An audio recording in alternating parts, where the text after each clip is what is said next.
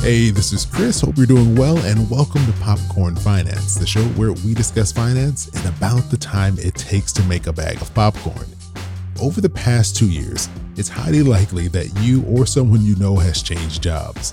We've seen a lot of movement as people have been reevaluating their careers. I'm sure there are many of you out there right now who are still looking for the right job. But how do you even go about finding the right job? Instead, maybe what we should be asking ourselves is how do we get the right job to find us?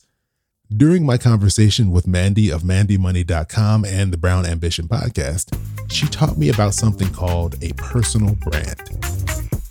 Professional brand is that when someone thinks of the thing that you do, your job or your skill set, that they automatically think of you along with that. So if I'm someone and I am at a company and I hear that a job is opened and I know that that job is, for example, I don't know, a marketing director.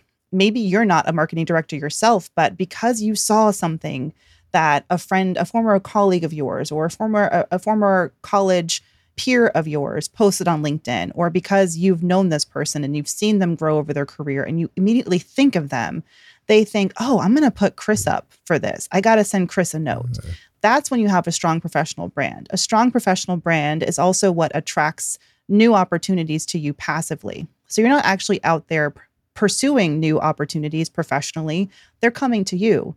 They're coming to you from LinkedIn recruiters, mm-hmm. you know, sending you messages. They're coming to you from those colleagues and friends who are thinking of you for open opportunities, to invitations to events that's putting you in the same space as decision makers at companies. So those are really two strong indicators of having a strong professional brand. The the kernel, so I can like use the popcorn analogy here, that the common kernel denominator here is having a great work product. Obviously, like there's no professional brand if you're not good at your job.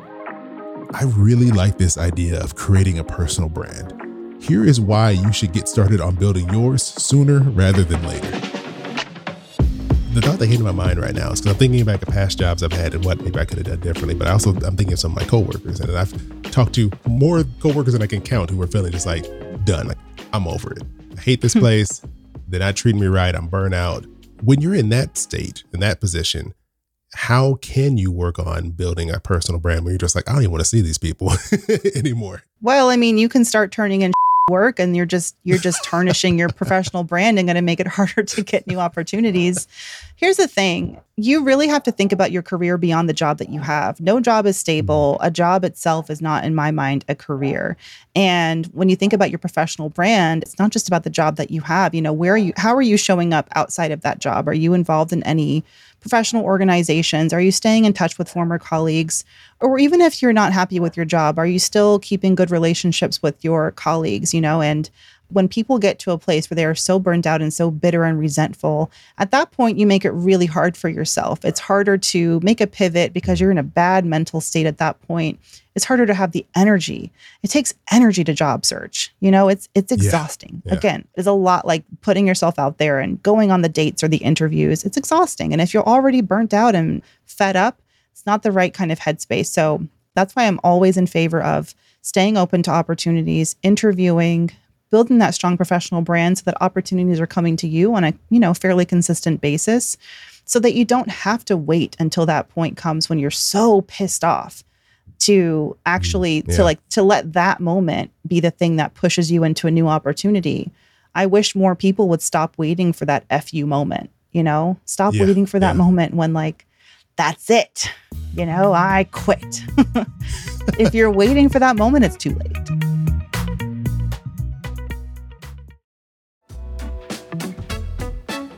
that's a slow build up to get to yeah. that point where you're just over it. And you're right. Like sometimes you just it just slips by. You're just like you know you're hating it more and more every day, and you don't take action because you're like I don't. I'm just I just I'm over it. But you could have taken the energy and used that to start you know getting yourself out there and looking at some other things you could do to to get yourself out of the situation. Because when the job turns on you like that, and maybe some people leave and the environment gets a little more toxic, it's going to probably take a while for that ever to turn around. If you're sitting there waiting it out, you may just be waiting forever. Yeah, absolutely. Sometimes it's like the easiest way out to stay. Yeah, exactly. It's harder to jump off that cliff and quit.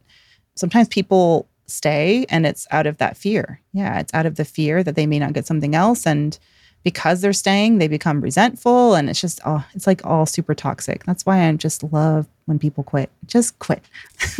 just quit. Quit strategically, but don't be afraid to pursue a different opportunity. I mean, as we've seen in this whatever we're calling it, economic downturn, I don't know, we're not allowed to call it a recession yet.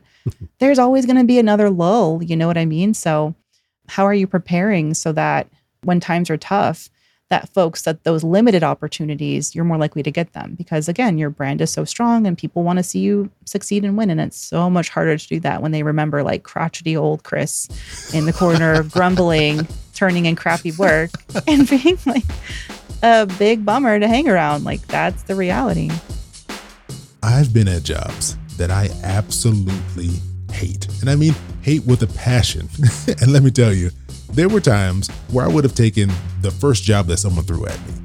But that's not a situation that we want to find ourselves trapped in. I wish I would have had a conversation like this sooner and could have already started that process of building a personal brand. So don't be like me and get started on yours right now. If you have any questions about any of this career stuff, check out Mandi's work at mandimoney.com and you can find her on Instagram and TikTok at mandimoney. As always, I appreciate you all joining me here for another bag of popcorn. I hope you have an amazing rest of your week, and I'll talk to you soon.